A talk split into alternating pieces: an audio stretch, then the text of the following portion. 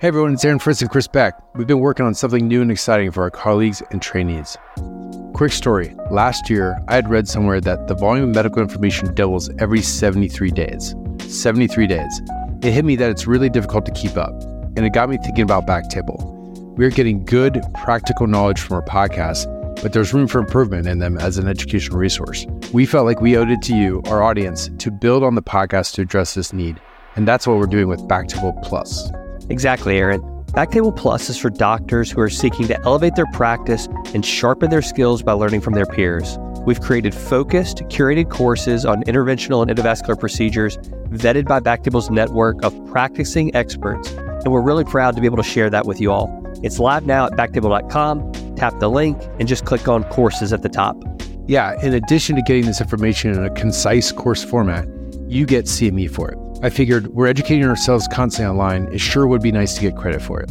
Partnering with CMEfy made this happen. There are three years worth of CME credits already live in the platform today. These courses are live right now.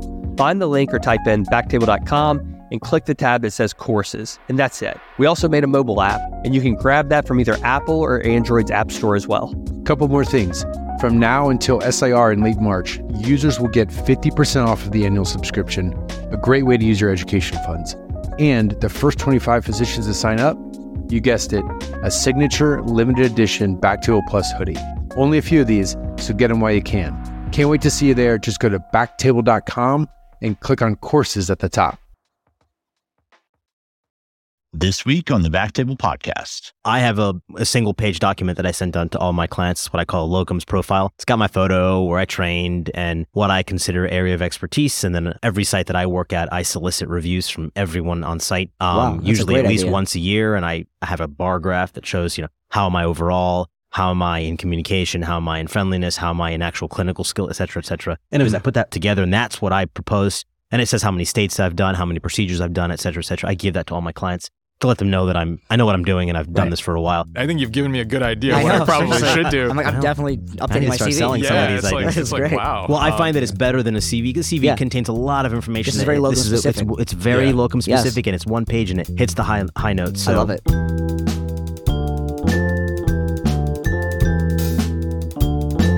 Hello, everyone, and welcome to the Back Table Podcast, your source for all things interventional and endovascular. You can find all previous episodes of our podcast on iTunes, Spotify, and on backtable.com. First, a brief message from our sponsor. The HawkOne directional atherectomy system treats all plaque morphologies, including severe calcium above and below the knee. If your treatment goal is to make a small channel or to maximize luminal gain, choose HawkOne to preserve a patient's native vessel and keep future treatment options open. Risks may include, but are not limited to, arterial perforation or dissection, embolism or arterial thrombosis, and vascular complications that could require surgical repair. Learn more about HawkOne as well as risk and safety information at medtronic.com slash HawkOne. For more than a decade, Reflow Medical has designed and engineered medical devices that respond to unmet clinical needs. The Wingman crossing catheter with its unique extendable beveled tip and an expanded indication for CTOs.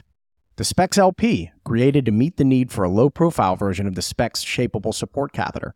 And the new line of core catheters that answers the call for a suite of effective tools to use in challenging PCI procedures. Now, back to the episode. All right, I'm here with my friends uh, here at SIR live, uh, 2023 in Phoenix, uh, with the hot, hot heat, and things are about to get a little bit spicy. Backtable coming at you, your source for all things endovascular and interventional. Uh, we're here in Phoenix. I'm here with my friends uh, Kavi uh, Devulapalli and Vishal Kadakia. Great to finally see you guys in person. meet in person. Yeah. this is this is amazing. Yeah. Um, so a little bit about, a little bit about today's episode. We're going to do some updates to a really popular episode last year where we talked about uh, locum tenens in IR. Uh, you know, the big bad word, locum tenens. Let, let's get a little further into it. We all have varying experiences. So how about um, we just jump right in and just get some updates? Uh, Vishal, you want to start? What- What's been going on in the last year? Yeah, uh, I think we talked about a year ago. So still doing locums full time.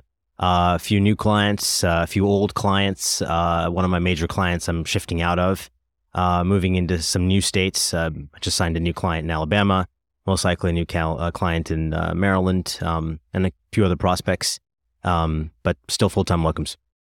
And how's how's licensing been going in uh, in all the different states? Um, I I know some people talked about uh, delays due to the pandemic, Mhm. and but to, I, I have to be fair. I think I have only had to procure two new licenses in the last year. Um, didn't have any difficulty. okay. yeah. Got you. Kavi, what's going on with you? What's a great way of putting it, Vishal? Same, same for me. So some some new clients, some old clients. I'm still doing a split of half hospital, half OBL. New hospital client. I think last time we spoke, I was in Minnesota. Uh, now have a new hospital client in South Dakota, and then a few OBL clients in Florida, um, including a new one. So things have been good. And I'm still a, uh, a full time W two. I have uh, an ample amount of vacation, like a lot of uh, our radiology college, colleagues do, and I do about four to six weeks of locums a year. Um, been with uh, a single group now, and it's uh, it's been really fantastic. Um, I just want to get uh, you know right into some of the uh, some of the questions that we've been asked. Um, I know a lot of your uh, a lot of your DMs have been filling up. You know, not not in the way that our celebrity friends DMs are filling up, uh, but mostly with uh, people who have questions about you know locum tenens medicine. Like what since since this episode went off, I've been getting about uh, one or two questions a week consistently since the episode came out. I know it's been really popular amongst medical students, residents, fellows, and industry, um, and we we just have to acknowledge that open uh, openly. And I want to talk a little bit about a conversation that Kavi uh, told me that he had recently um, with people in in the the actual locum tenens industry, non physicians who work in placing physicians into uh, hospital settings. So can you can you talk a little bit about that, Kavi? Yeah, absolutely. It's actually all stemmed from Twitter. Um, on my blog account, Line Monkey MD, uh, I had an exchange with a recruiter. Actually, wasn't even a recruiter; it was a founder of a staffing agency who works specifically with radiology. And it was pretty interesting because um, he made some comments about, you know, the industry and what he's seeing. And um, you know, I actually sent him a message because having lived this life like you, Vishal, I, I kind of wanted to learn more about it. I think the last time we recorded, um, I was using a recruiter at that time, kind of like what you were when you Mhm. first started, Mhm. and you kind of inspired me to to move beyond that. So I still do it- for yeah, anyone. that's it's the way to go. We we definitely believe that here. But you know, there is some value that these guys have, without a doubt. And I wanted to learn a little bit more about how he does things, um, because Okay. you know this is their livelihood and that's what they do. So I actually had a really good conversation with him about his business model. Huh. And I, I learned a few interesting facts, which I think are actually pretty generalizable to the entire industry that I'd want to share with our listeners because I think it's important that we as physicians, we all know this. So So this recruiter staffs exclusively interventional radiology or all radiology seats? yeah, great question. All radiology seats. I see. Okay. but a pretty good proportion of his business, I think it's up to 50% is IR. Okay. Good to know. So he knows the market landscape relatively well at this point. Definitely. We're talking about 100 different clients coast to coast. I see. Okay. So it was pretty remarkable. I, I think the first question I asked him, and I wasn't expecting him to give me a response, but he did, which which I credit him for. I asked him what his profit margins were. And wow. Yeah, I know. Straight off the bat, huh? Straight off the Bold, bat. yeah. Just went straight for it. Yeah. And you know, why not? What do I have to lose? and he was very gracious. And he actually told me between 30 and 40%. Wow. Yeah. So I, I want I want you know listeners to think about that. That's a lot. I found something pretty similar as well. I I think that there are um, gamuts of interventional radiology or staffing companies in general. Um, and uh, there are a few that I think are some of the legacy larger ones that cover multidisciplinary um, efforts around the country. And I, I think they have, well, there's probably uh, the jury's out on it, but maybe a more respectable or healthy 20%. But there are a number of other firms that really take some of their clients to the cleaners, I guess would be the right term. And I've seen up to 50, up to 50%. That's, that's fascinating. Yeah, and That's and and. I, I think we touched on this last time. There's also a component of even if they know that that's not going to secure the physician, they still have their contract with the client, which Hmm. then prevents any particular physician with working with that client if they've ever been formally presented. Um, Ah, it's so- a pit, it's a major pitfall that I advise anyone to look into. You know, the idea of presentation to a client. So if the file has been presented, they hold a non-compete prior to the physician ever being employed there. that's correct. So the physician has no contract. That's correct. That's With this, this- I'm not an attorney, so. I have to say this with I have to give that disclaimer. But that's my understanding is that it's essentially a sandwich agreement. You've got they've got an agreement with the physician if you were to sign, and then an agreement with the client. The client's the first person that they sign the agreement with. Wow. Um, so they're double protected in the case where they have a physician and a client both sign. But if they sign with just one, the client, um, even though you have not signed an agreement with them because maybe you never work there, um, their agreement with the client still says we presented this doctor to you. You can't work with them directly. That is fascinating. What what it what it what it brings to mind to me is that essentially you're paying someone multiples uh, and and on a daily rate a part of your work because they had a head start. Correct. Is there another way to, to think about that or to phrase that, or are you uh, are, are you sort of seeing it a similar way, Kavi? I see it a similar way. Now, now you got to think about it from their shoes, right? Absolutely. Absolutely. So from from their shoes, they're they're thinking, hey, I'm going out there and I'm establishing relationships. Okay. I'm creating opportunities for other physicians to work.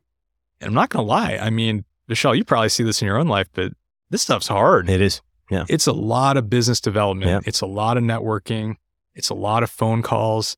It's getting connected with the right people. So I think one can make an argument from the locums agency side is, hey, we're doing that for you. Okay. All you have to do is show up and do a good job, Yeah. right? Yep. Now, that's not to say that we as physicians can't do that. We can absolutely do that, but there is a price to be paid for it. Now, whether or not you think 30 to 40% is reasonable, that's up to any given person. But the reason I bring up that number is not to say that locums agencies are terrible, Right. right? But it's to really democratize this information Right. because I think all Mhm. physicians should know what's at stake. Absolutely. And if I could just piggyback off that thought process, it took me a while, and of course, I'm I'm pretty loud spoken on my opinion on this matter, so take what Hmm. I say with a grain of salt. But uh, That's why you're here, man. I don't like even. that. I, the way you describe that, it, you're, you're talking about it from a physician's perspective, which is what is the service that they provide. It is my opinion, or at least my limited opinion, that we're not really their their client. The client is the the entity that needs our services, and so from their perspective, they probably feel very comfortable charging these rates because they're allowing that institution to tap into their vast network of doctors. And by network, that can mean anything from the names and emails and phone numbers, which I, I'm sure you get a lot of emails and phone calls, um, uh, as well as knowing which states they're licensed in and who's actively doing locums work. So there's some value, uh, but boy, I I really think their target audience is the entity that needs the services, and the physicians are sort of um, an ancillary thought process, and that's borne out with my experience with how these contracts are structured. I, I agree with that. I, I actually echo that. I mean, I think I think we see that. I think I don't know how your interactions with with recruiters or Shamit, you you know, I know you have you guys both have interactions all the time, but Mhm. oftentimes it's something to the extent of somebody from South Florida will send you a text message and they'll ask you what your rate is, Always and that's it. Yeah. Uh, there's no discussion about the job or Yeah. anything else or your motivations or your interests or whatever true value you can really No add to a practice. No No, location location. yeah. What's your rate? Yeah. Right? Because how are these guys making money? They're making money getting, you know, contracts from hospitals. Yeah. Largely. So Mhm. no question about it. So where what's where does this go? Right. This we're, we're in a transitional period. Yeah. The the demand is increasing. The the physician shortage is increasing. We we know that. That's fact. That's published. That's all of medicine, not just interventional radiology.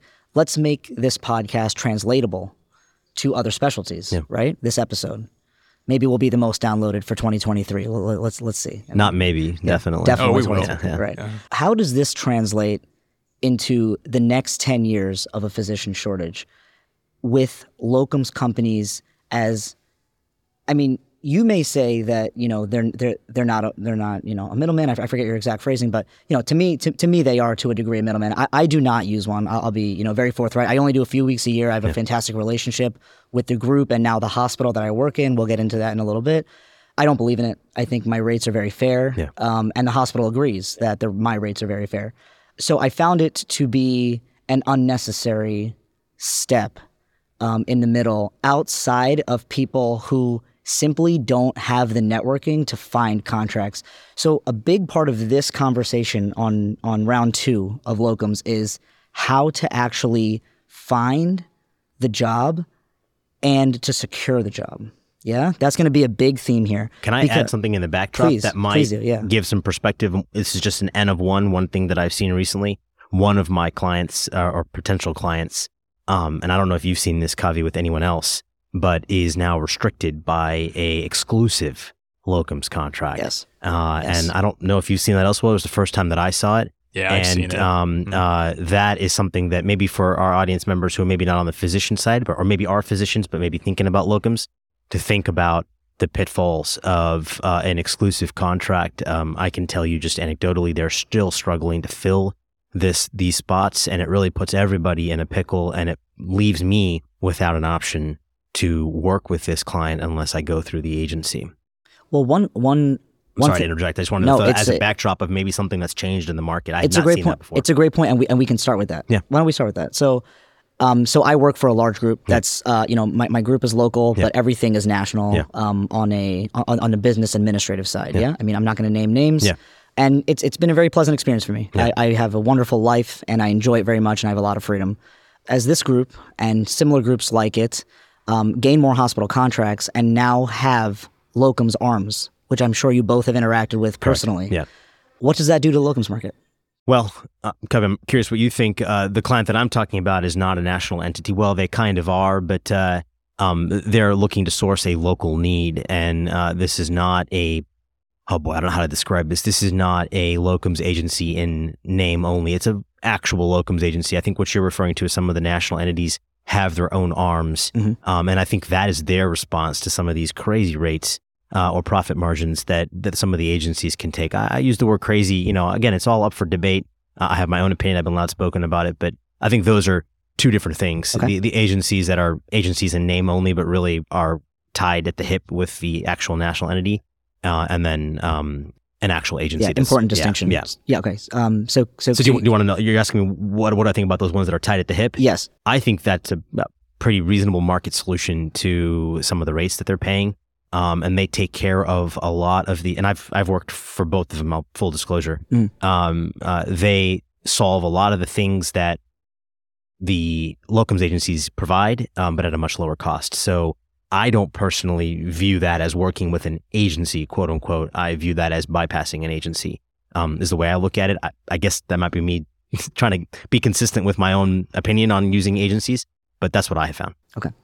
So, you know, I'm maybe a little different in that I've I've made the decision for myself not to work with national groups.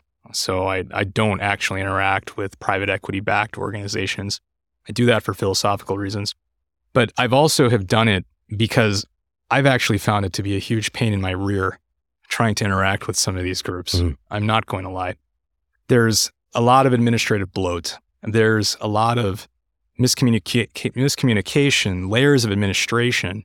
And, and this was actually from trying to get on staff at one hospital to provide locums coverage. Hmm. And that experience actually kind of taught me that, yeah, I'm not doing that again. Now, you know, the problem with national groups is there's a lot of heterogeneity, right? So, Shamit, I think, you know, where you are in Chicago, you know, you, you have a great group.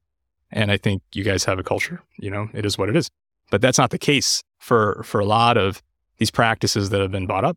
Mhm. And I think from Mhm. the locum standpoint, it can be pretty challenging to try to interface with some of these practices.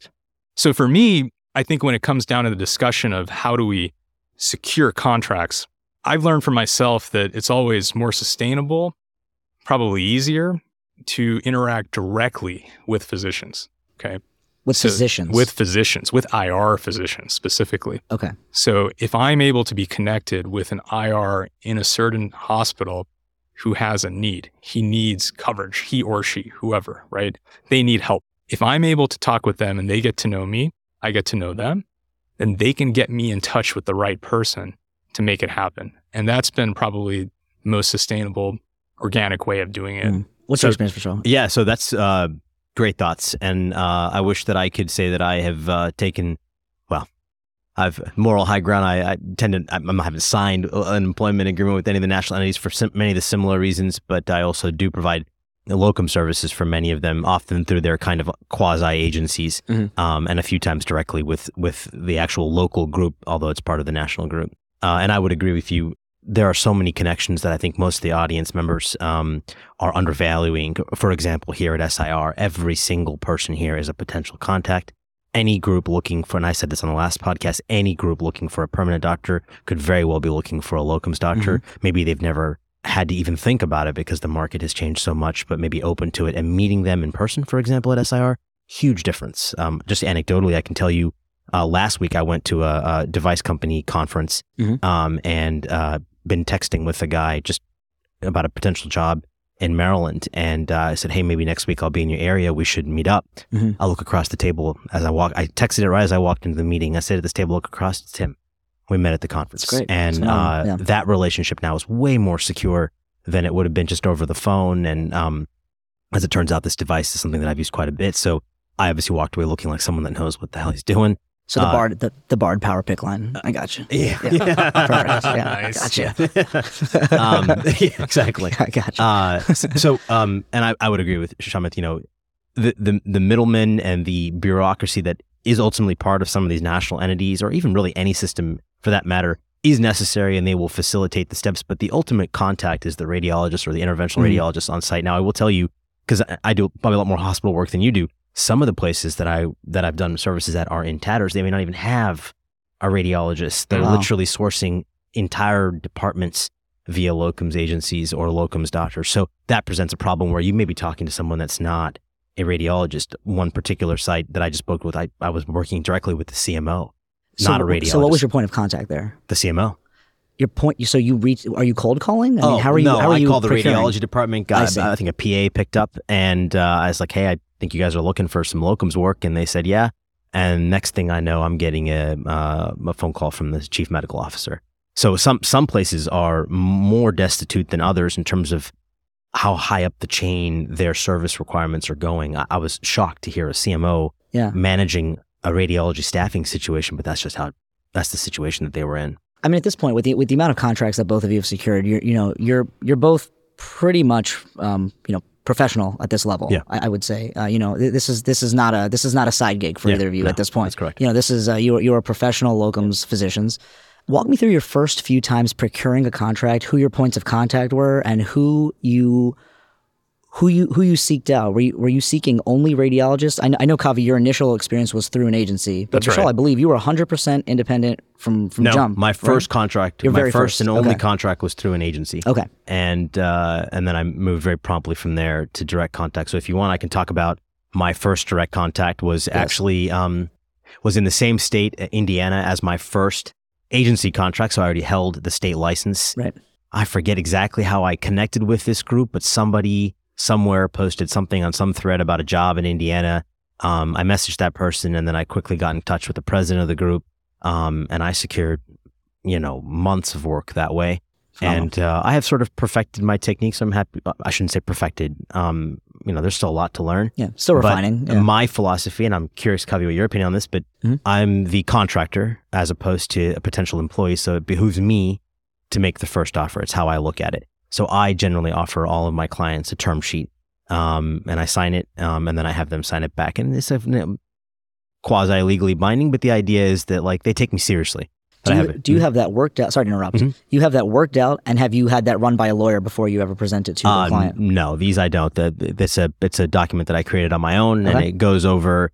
Uh, I define some terms. Again, these are probably more important for me as as a hospital. You work in the hospital as well, Mhm. Kavi. But uh, you know, how do we define a work day? How do we define call? How do we define a work week? Uh, and it depends on the client's needs, but I often incentivize them to keep me for a week or at least a full set of weekdays, as opposed to just one individual day. But if they need that, I, I structure it that way in case they just need me for a Monday. Mhm. It's usually not very rewarding for either party, but I, I want to make sure we have that defined. Um, so work day, work week, call. I define these terms, Yep. um, and then uh, and then go into the rates. Talk about cancellation, termination, which I think are two different. Well, termination and uh, rescheduling, I think, are two different things. Terminations meaning we're going to end our relationship, and scheduling is, uh, hey, we no longer need you, but we don't want to end the agreement, or or you can't make it, um, but we don't want to end the agreement. So uh, those are two different terms. The way that I approach it, um, I talk about uh, travel costs, reimbursements, uh, reimbursable expenses, licensing, uh, and um, Malpractice. malpractice. And then I sign at the bottom, and I usually leave a line for them to sign, and that just I think it lets them know that you this ain't your first rodeo, and um and it gives them something that either they can take to an attorney to f- to hammer out into a formal contract, or I think once I did it myself, but most of the time they have legal counsel that can hammer that with language that they're used to putting into their standard contracts. Understood. And Yeah. and you're and and you have only done hospital based work. That's correct. I haven't done Correct. OBL work, which I, you know, again, I, for those who are just listening, I'm bowing towards Kavi because I, I, I think it's fascinating what he's doing from the OBL space. And I really do hope that we get to talking about, you know, what would it take for someone like me to come into your field? And I'm happy to talk about what it would take for someone to come into my, you know, type of uh, interventional radiology. And of course, Kavi and I are separated by a number of years of experience. I'm, you know, less experienced than him, which I think plays a big deal. Yeah, and so I, I mean, my, my experience, uh, you know, just I, I know I'm hosting, hosting this thing, but I, I'm much more similar to you. So my Yeah. locums has all been secured by myself, Right. Um, and then I do internal in my national Right. group at other sites where they need help. Um, so I have daily rates there. Right. But again, that's all through a W two, so it's just on my regular W two full time paycheck. It's just an added bonus. Um, but my my pure 1099 locums work. I met somebody on Facebook. Hmm. Um, you know, I, I, I met somebody who posted on the IR Docs group on Facebook Yeah. who said, you know, we're we're in this town. We have this need. Uh, we can't hire, you know, um, a fourth guy. Uh, I have three amazing, you know, I have two amazing partners, and we just, you know, we, we just want a little more vacation to see our kids. It's it's been one of the most rewarding uh, relationships I've ever had. Uh, I mean, not even just um, in in a financial sense, um, but really, you know, it- it's 150 miles away from where I live, so I am away from my my wife and children. But the relationships that I've developed with these three IRs is phenomenal. I've, I've learned new techniques. I've seen how different uh, models work. I have done this at two other sites as well. But this particular one is the is the benchmark by which I think all IRs can secure healthy relationships with uh, with with companies if they are hospital based. I'm with you in bowing to Kavi in ha- being able to procure the OBL setup for locums coverage at a pretty early stage in your career. You know, you are not you are you you are not 10, 15 years out. You're you're within your first five years, right? Maybe just as a reminder, I should say I'm I'm four years out of training. Four years Yeah, out. five here, so not not that much more experience. It seems like you have way more than I do. Yeah, a lot more prostates for sure. Yeah, yeah. Seen a lot more Felt prostates. like I lived a lot these last five years. So yeah, You know, it's actually really funny um, because I, I think the process for me getting OBL contracts no different than the process um, for all of us getting hospital contracts. comes down to the relationship with the practice owner. And I make the conscious decision to work specifically with physicians who own and operate their practices. And it just comes down to networking. I think I've been lucky in that my opportunities so far, it's not something that I had to seek out. They actually came to me. Yeah. Hmm. So I think, you know, it was really facilitated by activity, not only in SIR, but in OEIS. I got to meet a lot of people. I think That's a being- great conference. I've been to it. yeah, being being vocal, um, the blog has connected me with a lot of people. Mm. I secured two locums contracts via the blog of all Really? places. Wow. Yeah. So just kind of getting your your name out there and just being active in the space certainly helps. but I thought everybody thought you were a menace based on the blog. I think I think they still do, but it turns out I'm actually a productive member of society. That's all right. Okay. So you can secure a job. I got you. Okay. If you have hope, then we all do. I see. I see. Okay. So, so, so this is interesting. If you are procuring uh, directly through the individual operators at these OBLs, what has you? I'm sorry, I'm jumping here a little bit, but wh- what has your relationship been with OBL practices that are not 100% physician owned, where the where the business entity is not run through physicians? Yes, I actually have one experience like that. This is actually my first experience, and maybe in some ways akin to using a recruiter to get you know to get your first hospital contract. And you know, I'm going to preface this by saying that I have the utmost respect for that physician there. I think physicians who decide to use managerial services companies or you know give up equity, everybody's got their own reasons. So it's not here to to judge, but to really talk about the process in terms of actually working locums. Mhm. And I think what I realized for myself is in order to actually work in this facility, I got connected via the managerial services organization. Mm. And I already had relationships with people in that organization. And I think on the whole, you know, the work that I got to do in this facility was great. I, I loved it. It was, you know, high end peripheral arterial care, venous disease, things like that. No questions about the clinical care. But I think the biggest pain point for me was actually communication. There's layers of communication. And, and I think for those of us who are so passionate about the OBL space, we gravitate towards OBLs because we do not want to deal with all the baggage that comes with large healthcare facilities, Yeah. right? Mm. That's like a huge thing for me. It just drives me bonkers. I just want to like run away from that as, you know, quick as I can. So when you find yourself in a situation in what should really be the promised land, but you end up having to go through similar hoops as you would in a hospital, it can be pretty off-putting. So that's not to say that it's not the right opportunity for the right person, Mhm. but I think for me, I'd rather just deal directly with somebody who owns and operates their own facility. They'll tell me when they're taking vacation. They'll tell me when they need me. I know their practice patterns. I don't have to communicate through some third party or two different administrators. It just makes for a clean, healthier relationship. Maybe too personal of a question. Do you charge doctors less than hospitals? I actually do. I actually do. And that's a decision that I make. I actually make less money in the OBL than I do working for healthcare systems. Okay. But I do charge physicians less. Now, that's not to say that you can't make more, but you want to prove yourself, right? So if you're able to help bring in business and if you can be efficient and do cases and be productive, then you'll be rewarded handsomely.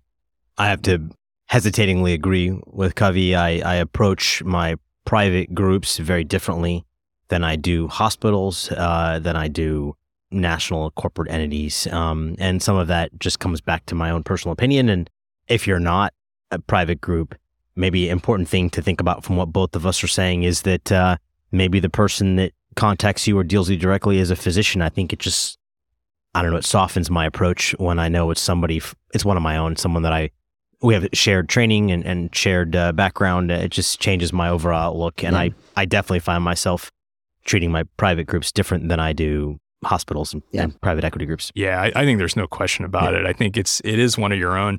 And I I think for me, I'll say about you know the OBL space, you know, it's not like I have like decades of experience doing like thousands of atherectomies or whatever. I, I've probably done more than most people in, in my level of you know career, if you will. But a lot of the people I work with, they're my mentors, right? They're people I look up to. They teach me a lot. Mm. Some of them have been guests on this podcast, so you know it's been it's been excellent. So I, I kind so of you feel like charging less is both you paying it forward for them giving you some education as well. absolutely I'm going to guess maybe sometimes you get something out of them as well. Uh, They may be available on site or maybe by call, and maybe if you're working at one of their facilities for an opinion. Uh, and I can tell you, as someone that works at places where I'm often the solo guy, uh, man, not having uh, a second person to just bounce an idea off of is a tremendous uh, disservice sometimes to myself and some of my patients. So th- I think that's a, that's definitely a role too. Most of my private groups that I work with, just from a hospital perspective, I'm not alone but the private equity and hospital base, I'm often alone on site, and so there's something to be said about Yeah. about that.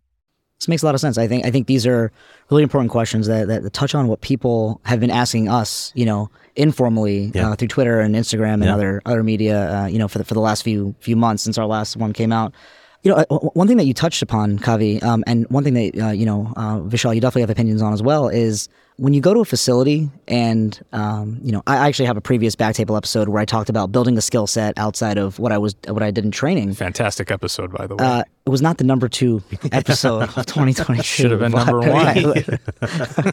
but we hope to achieve those goals with this one. Uh, uh, my question to you is, to, to you guys both, is how how do you gain that comfort? How do you prove? So first of all, how do you gain that comfort? Is it pure, you know, going into the coal mine with a match, or is it I am proving myself slowly to a group of physicians who will then vouch for me to administrative, or in the case of an OBL, just just to the single to single or group of physicians that own the OBL. How does how does that relationship work where you secure the contract? Yeah, I think you know a couple things. I think I think OBL and hospital is a little different.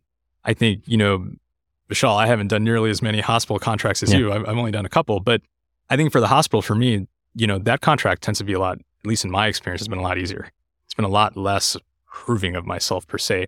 I think really the proving of myself was just having a philosophical, you know, heart to heart conversation with the IR. Mhm. Um, you know, them understanding like, hey, I think this is a guy who I'd want to be partners with Yeah.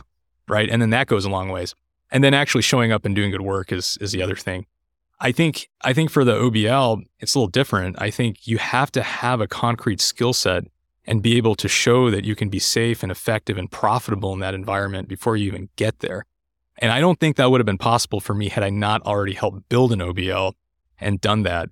I think it's pretty hard. I'm not saying it's impossible. Nothing's impossible, but I think it'd be pretty hard to just, you know, show up and say, "Hey, I'm going to I'm going to do these four multi-level PAD cases and knock out these vein ablations and see these four consults. That's that's probably not going to happen.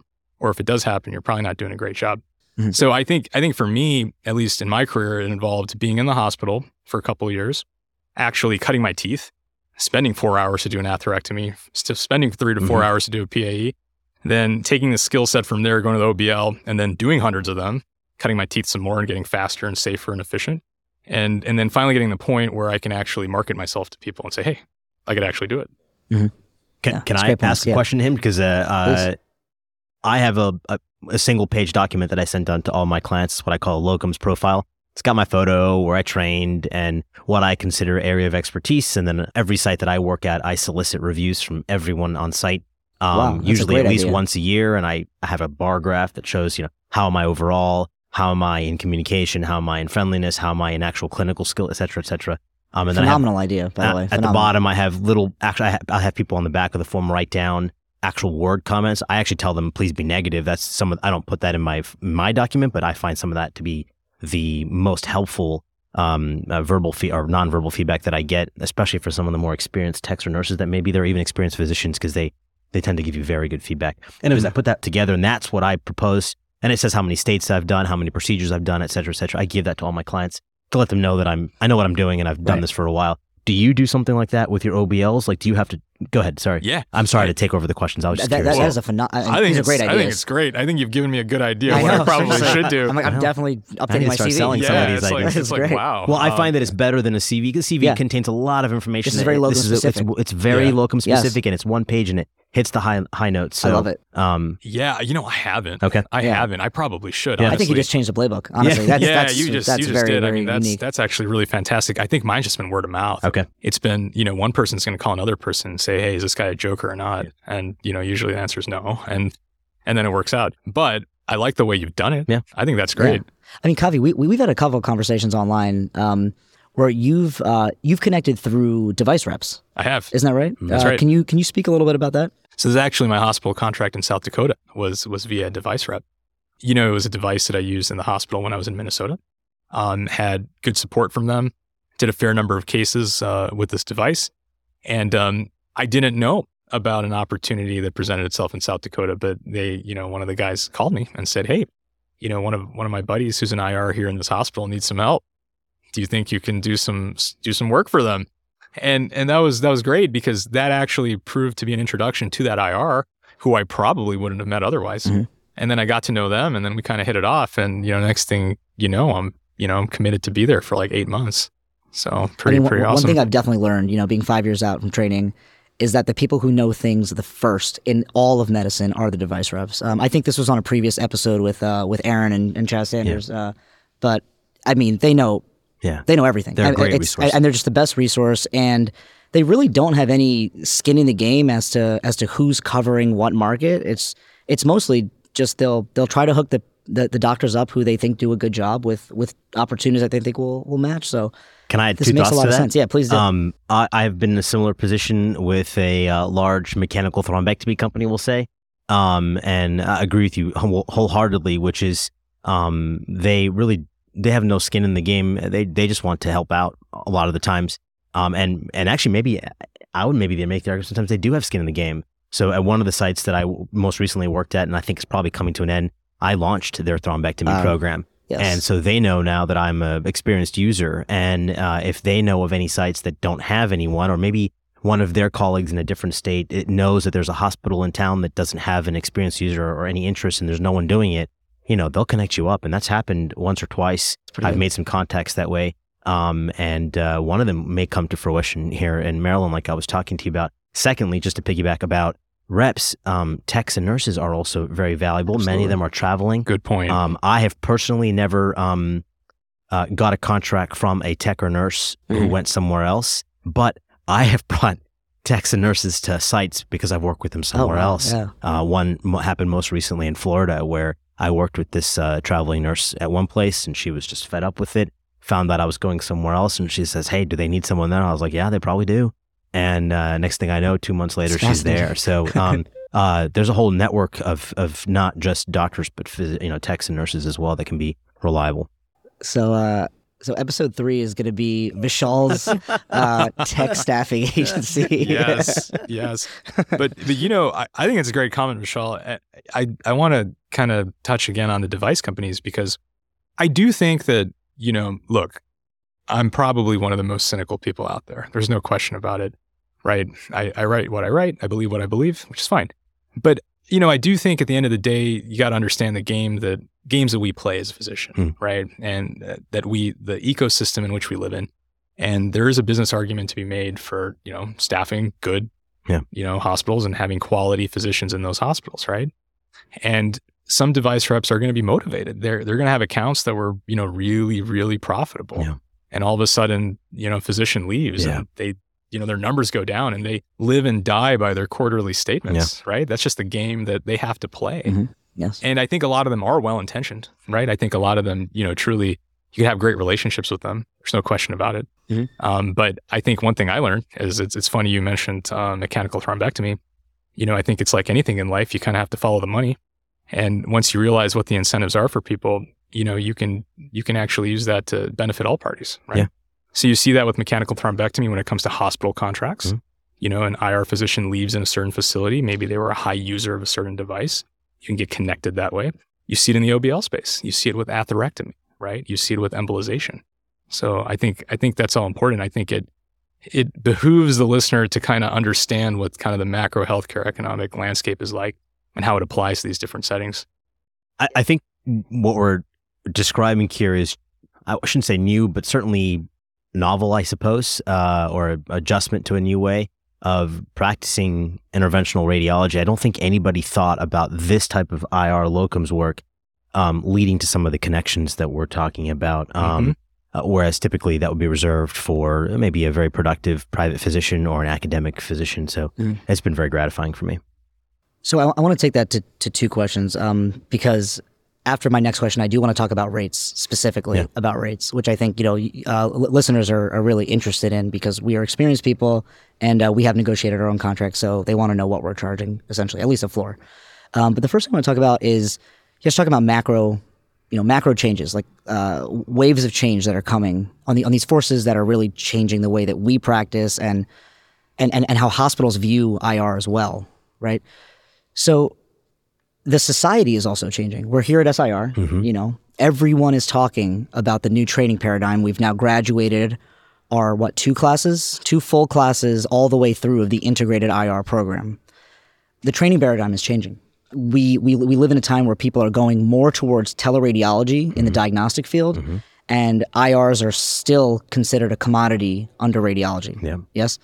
So how does this affect locums? How does the new training? It's a very broad question. So take it however you will. How does the new training paradigm shift and the society's shift in a clinical IR? It's going to be a long shift. How does that affect locums?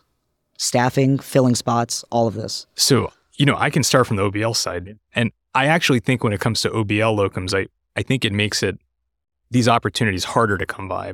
And I don't think that's necessarily a bad thing because I think we're actually starting to see more young IRs coming out who want to be in OBLs, right? They want to be in OBL ASC practices, whether that's physician owned and operated, corporate, MSO, whatever, multidisciplinary, you name it. Outpatient medicine. outpatient medicine. And you know i feel like that is where we're going to be headed right? I'm not saying that's like the end all be all answer to all of our problems. You still need a hospital to do good work. Certain types of patients have to be treated.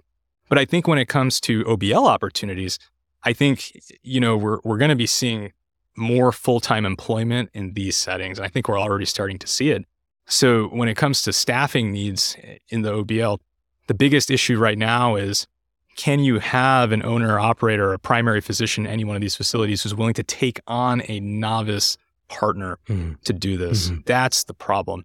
It takes at least a few years to get up to speed on what's necessary to be safe and efficient in the OBL setting. And, you know, there's always going to be opportunities to kind of fill staffing needs from that perspective. But I think over time, it's probably going to dwindle. That's kind of my crystal ball, which is admittedly always a little cloudy. But I think when I when I think of OBL, I I think about it from that perspective. I'd be curious, Vishal, what you think about the hospital. Well, I, mean, I, I just want to interrupt real quick. I mean, I mean, you, you, it's a good point, and you have your finger on the pulse. I mean, I, I, I doubt there are many people here at SIR who have as many contacts in both the inpatient and outpatient mm-hmm. world as you do. I have a ton in the inpatient world, but I have very few in the OBL world. So, I, I, I I think your perspective is, is, is going to be very well taken. And I want to touch base on the OBL stuff you're talking about because I think I may have mentioned this in the first episode. That was my intention out of training was to open one in Atlanta and didn't end up working for a variety of reasons I described in the first podcast. But I think you could make the argument that the OBL ASC topic in interventional radiology is a recent one and it's a developing topic that represents a change that the field wants to make. They want to move into the outpatient sphere, own their patients, et cetera, et cetera. And so Um, and then, of course, you're seeing private equity take over a lot of radiology. You're also seeing a lot of teleradiology. So I view locums, and it's, um, I, I don't know the numbers off the top of my head, but just anecdotally, I feel like there's a lot more interest in locums radiology, interventional or diagnostic combined, is just a representation of the shifting in the field and people trying to figure out what they want. Now, whether locums radiology or interventional radiology in this case is a permanent thing um, would I think very much differ from the OBL space versus the ASC space. I mean, the inpatient hospital space. But like, I'm excited. For example, we're talking about new trainees. I'm excited for someone to say, call maybe someone listening to this podcast right now, maybe someone who's a resident right now at a DR IR program saying, "Hey, Kavi's going down to Florida to do a bunch of PAE. We don't do a whole lot of this here. Why don't you take me out there and let him? T- you, know, you could be developing an academic. I'm giving you some ideas, and maybe you've already thought of them. You could develop an academic affiliation, and and this is, I think, one of the major pitfalls of our own field. And I'm not the first to say this. I know it. We talked about this last night. We did. I've talked to a lot of people ad nauseum. You know, certain, not all programs offer everything, but there are Mhm. plenty of people out there who are doing high volume stuff. Why are we not and willing to and willing to teach. Absolutely. I know some older people that are getting ready to retire who are going to take three decades worth of experience to the grave, and uh, have they taught a soul? Uh, they haven't had the opportunity to. Um, so, So I was just I was just speaking uh, outside the, the convention center with Kavi with a with a pretty prominent member uh, in the early career section. Yeah. We were speaking about how there's this new initiative amongst the early career se- section to have trainees come out to OBLs and learn uh, and learn techniques. Yeah. I quickly mentioned that uh, actually Kavi, Yeah. um, a friend of ours, uh, Ely Baelish, and and and I uh, actually posited this on the IR Facebook group uh, with about you know two to I mean what two to three hundred radiologists are, are on that group. Yeah. We actually said, please anonymously leave your email if you are willing to host medical students. Yeah. Uh, sorry, uh, residents Yeah. who are not getting peripheral arterial disease Yeah. exposure, and, and you are doing it. Initially, when it was anonymous, we had tons of people saying "bump, follow me," you know, all, all this stuff. As soon as we actually linked the spreadsheet, I think we got maybe two people who listed their email. Um, we had tons of people interested from the resident side, Yeah. but we had very few people who wanted to see it through and be and, and, and, and do it from the from the teaching standpoint when they had to put their name down really, and commit to it. It's it's a small sample size and Yeah. it's it's just off Facebook. It was not done through the society. So this is purely anecdotal Yeah. and it was it was more of a thought experiment than it was a formal opportunity. But I think this idea is real, Yeah. and I, I think that there are plenty of people out there who are willing to. I can't it. speak about the OBL space, but I can tell you that I've hosted a medical student for training, um, which was something that sort of landed in my plate, and I Mhm. found it extremely gratifying. Um, and it made me actually go back to some primary literature before I taught any black pearls. Yeah, So um, uh, that's shocking to hear, and maybe saddening if true. Uh, maybe not true, which would be hopeful. I'm, yes, I'm not I, sure. I'm hopeful that because it was on Facebook. Yeah, Exactly. Uh, in an I- IR group on I Facebook. think it probably wasn't the right audience because I, I think, you know, it's still going to be mostly hospital based to begin with. And I, I think maybe if we were to, you know, even in SIR, it's still predominantly hospital based. I think if we were to raise a similar suggestion to something like OEIS, we'd probably get more people. Yes. Yeah. I wonder to take it a step further. I wonder what you guys would think if we were to raise this idea to multi-specialty collaboration for trainees to go out to vascular surgery ASCs, to interventional nephrology ASCs, to interventional cardiology OBLs, and to see if we could get some of that restitution for, you know, for decades of innovating and collaborating that's a bold over the last 40 Yeah. years. I mean, you know, I mean, as a society, I I mean, the, the, the question is, as a society, is that something that we are willing to at least promote? We, we don't have to we don't have to pound on doors, Yeah. but is that something that, that we would be open to suggestion to? So and I'll- that's all I'm that's all I'm asking. I'll give my thoughts on that. So, you know, you know, I'm married to a vascular surgeon and I was actually a business partner with an interventional cardiologist. And I actually learned most of what I know about PAD not from an interventional radiologist, but I was actually taught by an interventional cardiologist. And even though the relationship didn't work out, I mean, I still credit him. I mean, he, gave me a lot of information, a lot of knowledge. And I think, look, I, I think the issue with multidisciplinary care in IR is this, okay? It's not the actual multidisciplinary aspect of it. I think it's that IRs need to elevate their game to be at the same level as the other specialties when it comes to comprehensive clinical care. Mhm. And I think if we can operate on the same level playing field, then I think there are opportunities for collaboration. And I think there's good people out there who'd be willing to do it, right? But I think if we're not going to accept that responsibility, and if we're just going to be there to just kind of crush some sweet multi level PAD cases and that's it, then it's not going to be a great experience. my my two cents. Maybe we can. T- the original question I think was about training pathway and how and Correct. locums and how they intersect. And Kavi obviously talked a lot about the OBL space. Yes. Um, I know I spoke in episode one about coming out of training and going directly into um, locums interventional radiology, which I probably didn't realize was that crazy of a thing until Kavi was like, "Oh wow, that's," uh, and that was the first time that I realized, yeah, that was kind of crazy to do that. Um, uh, I, maybe we can even talk about the kinds of phone calls that we have fielded. Um, Definitely. and I have yes. fielded phone calls from people that are still in training, people that are out of training, just Mm-hmm. out of training. I fielded, I think, one phone call from someone that is out of training but wants to go back for some additional uh, advanced interventional training. Mhm. Uh, even got a phone call from the attending uh, in my residency program who taught me a lot of what I know, Mhm. which was very humbling. And I have to credit the podcast for that. It just made me feel like I've done something unique here. So I think that uh, you may see a lot of people coming out of training thinking about doing locums interventional radiology as they try to figure out where the market's going to go. It does come with some downsides. And you might talk more about the OBL space because I think that's a very different beast, especially because most interventional radiology training is still hospital based. So it's not quite as big of a leap, but it is tough to come out and maybe use a product you've never used before, handle a condition you've never handled before, uh, not have any backup, um, and be working in an environment where uh, you haven't developed a reputation. And I, I defend a lot of locums doctors who may just come and maybe they work just one week a year two weeks a year, Mhm. maybe only have been to the site once or twice. It's a very different risk profile when you're doing a high risk procedure and no one knows your reputation. Mhm. It's very easy to ruin your reputation. Yeah. Versus say you're coming to the site like where you're going, or even some of my clients where I've been there steadily over many years. Right. I, I can afford to take some greater risks. So um, it's not easy, but but the advantages are definitely there. Um, uh, financial for sure. We're going to talk about that at some point, but um, but also seeing a broad variety of cases. Not everything, and I have to be upfront about that. But also learning how to develop new relationships. It, it, it would pay dividends if you end up taking a permanent job afterwards. Yeah. No, I, th- I think that's all great stuff. I I, th- I think we're running a little short on time, so Yeah. I, I do want to get to Yeah. to to what you just alluded to, um, which, which is a bit about you know what are we what are we seeing out there these days? You know, I, I don't want to I don't want to give like full exact numbers of what where exactly your term sheets are, where, where your contracts are. I don't think that's fair to us or to locums agencies um, or to hospitals really. But the number one question I've gotten after this podcast, because people care about their about their their future, is what what makes this worth my time? Yeah. Essentially, what is the floor? So let's do two scenarios: high cost of living, metropolitan area, and sub- suburbs of that area, and then rural America.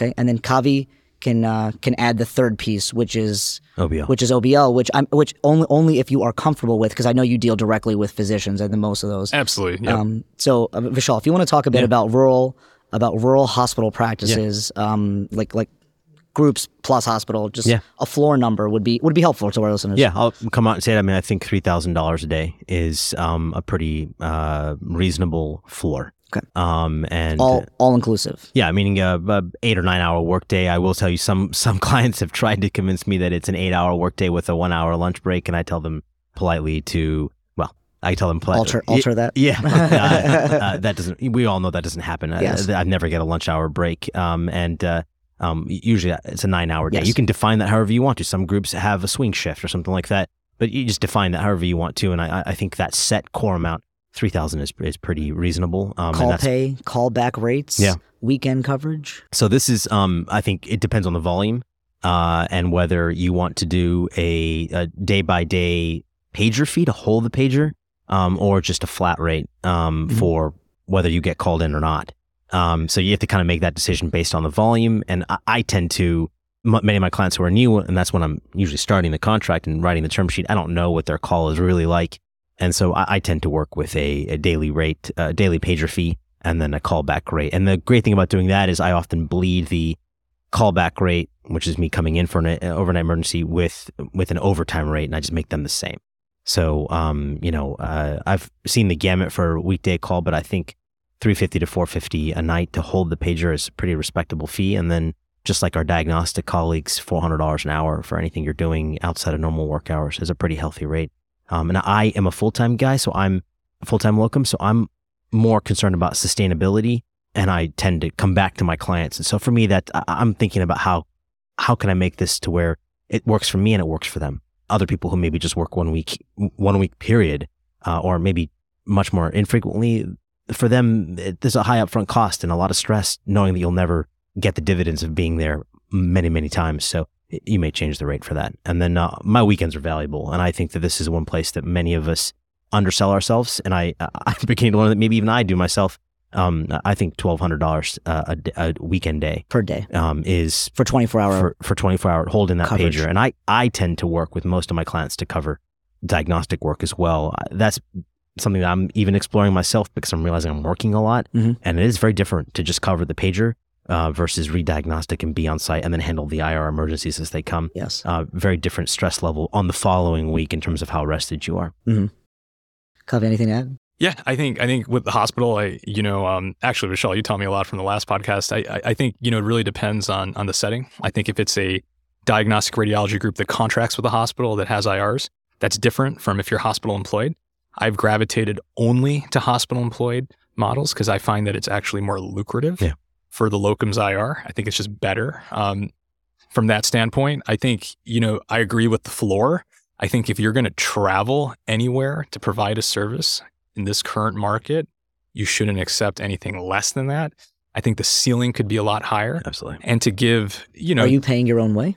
Are I you do, renting your own car? I do. I pay my own expenses. I, I expense it. LLC. We got that. We talked about that last time. And if I could just add on that, I- Mhm. I've done both, uh, Okay. where I have the client reimburse me for all expenses. Mhm. Uh, I think the hospitals are fairly familiar with that, but the private groups sometimes just want a lump sum figure, and you take care of that on your Sure. own. yeah. sure. So exactly. anyone who's not familiar with the structuring and, and what these guys are talking about, please listen to the first episode. Yeah. uh, Lo- Locums one. Definitely. Lots of lots of good pearls there.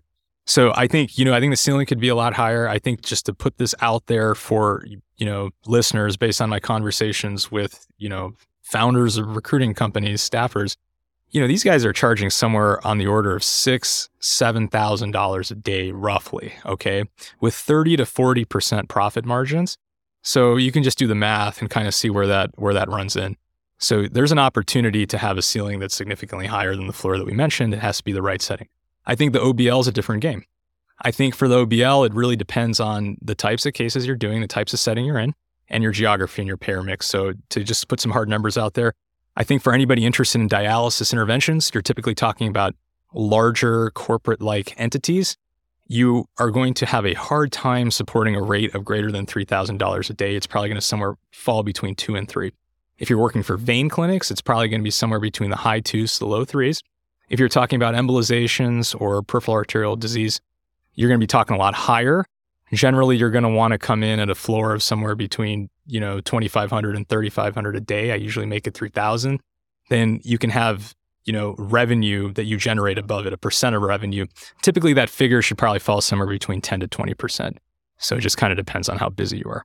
This is, I mean, People want to know. this this is really and I'm important stuff. glad that we're talking about Yeah, it. and I, I'm, it's, it's, I, I thank you guys for being so transparent. Um, I will say that I, I fall within all of these, you know, at my contracts. I think that they're very fair, and from what I'm hearing from people who, who have reached out to me, this is exactly the content they want to hear. So uh, I try thank not to get in the business of undercutting colleagues, particularly, for example, if I'm working at a group, a private group, for example, that needs uh, interventional radiology locums person. It doesn't make any sense for me to work for less than their own existing interventional radiologist because ultimately I'm demeaning their value.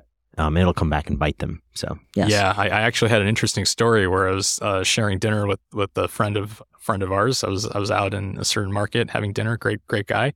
He told me about this wonderful opportunity that that he just got a locums assignment for. It actually just happened to be the same opportunity that I was looking at, and uh, I was told that they no longer needed my services. And then I then I was like, "Huh, that sounds kind of familiar." And he's like, "Yeah, you know, I'm doing it for you know eighty percent of Yeah. of what I asked for." I was like, "Oh, there you go." That'll one. And and I don't think it's any like you said, Vishal. I don't think it's any IR trying to no, intentionally undercut. No one's trying to intentionally undercut anyone, but I just don't think this information is transparent. Yeah. Right? Okay. We have to be transparent about it. absolutely. So, I mean, anecdotally, I, I believe the transparency helps because I have personal example of a friend who was looking uh, to join as a, a locums uh, in a private demics group where the senior partners were not being transparent and kicking everything up to admin. Yeah.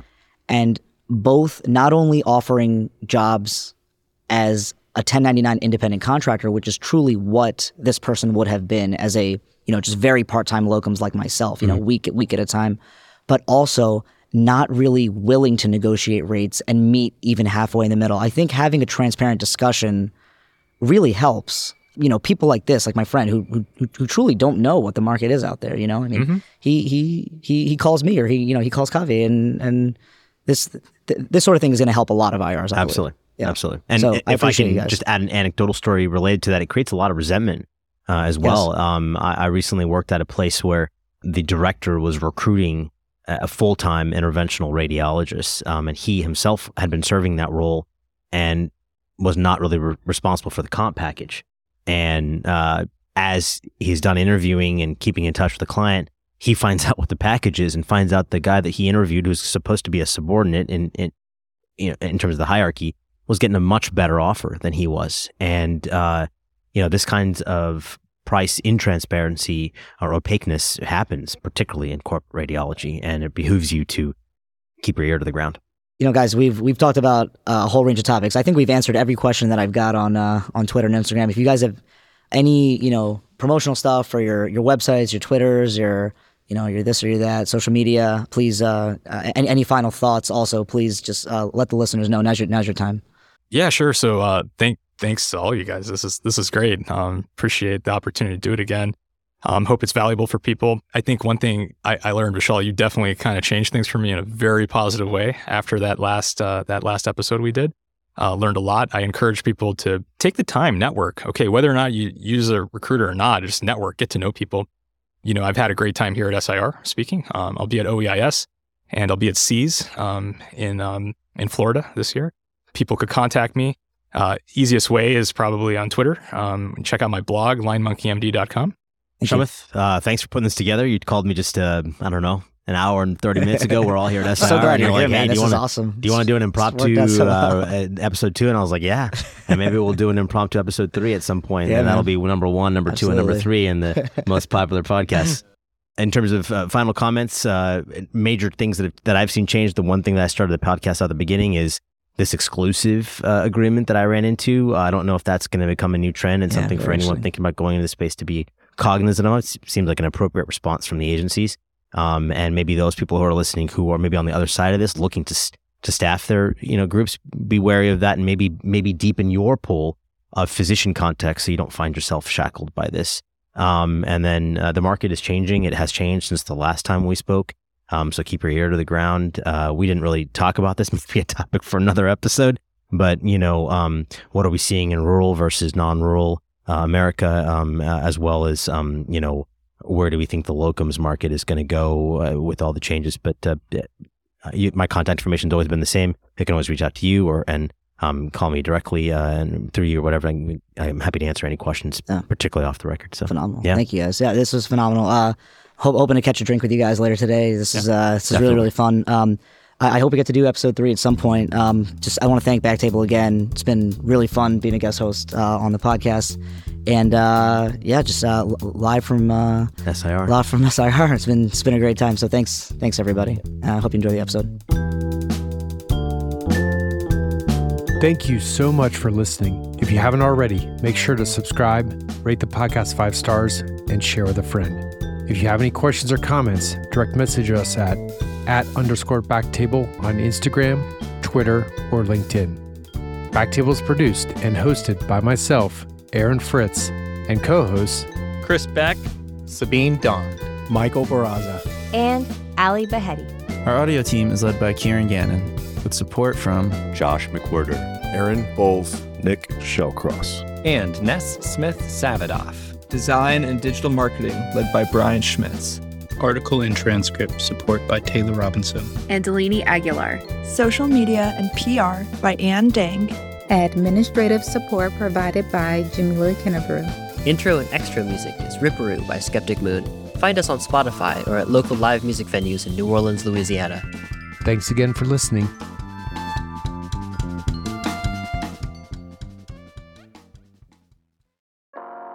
Hey everyone, it's Aaron Fritz and Chris Beck. We've been working on something new and exciting for our colleagues and trainees.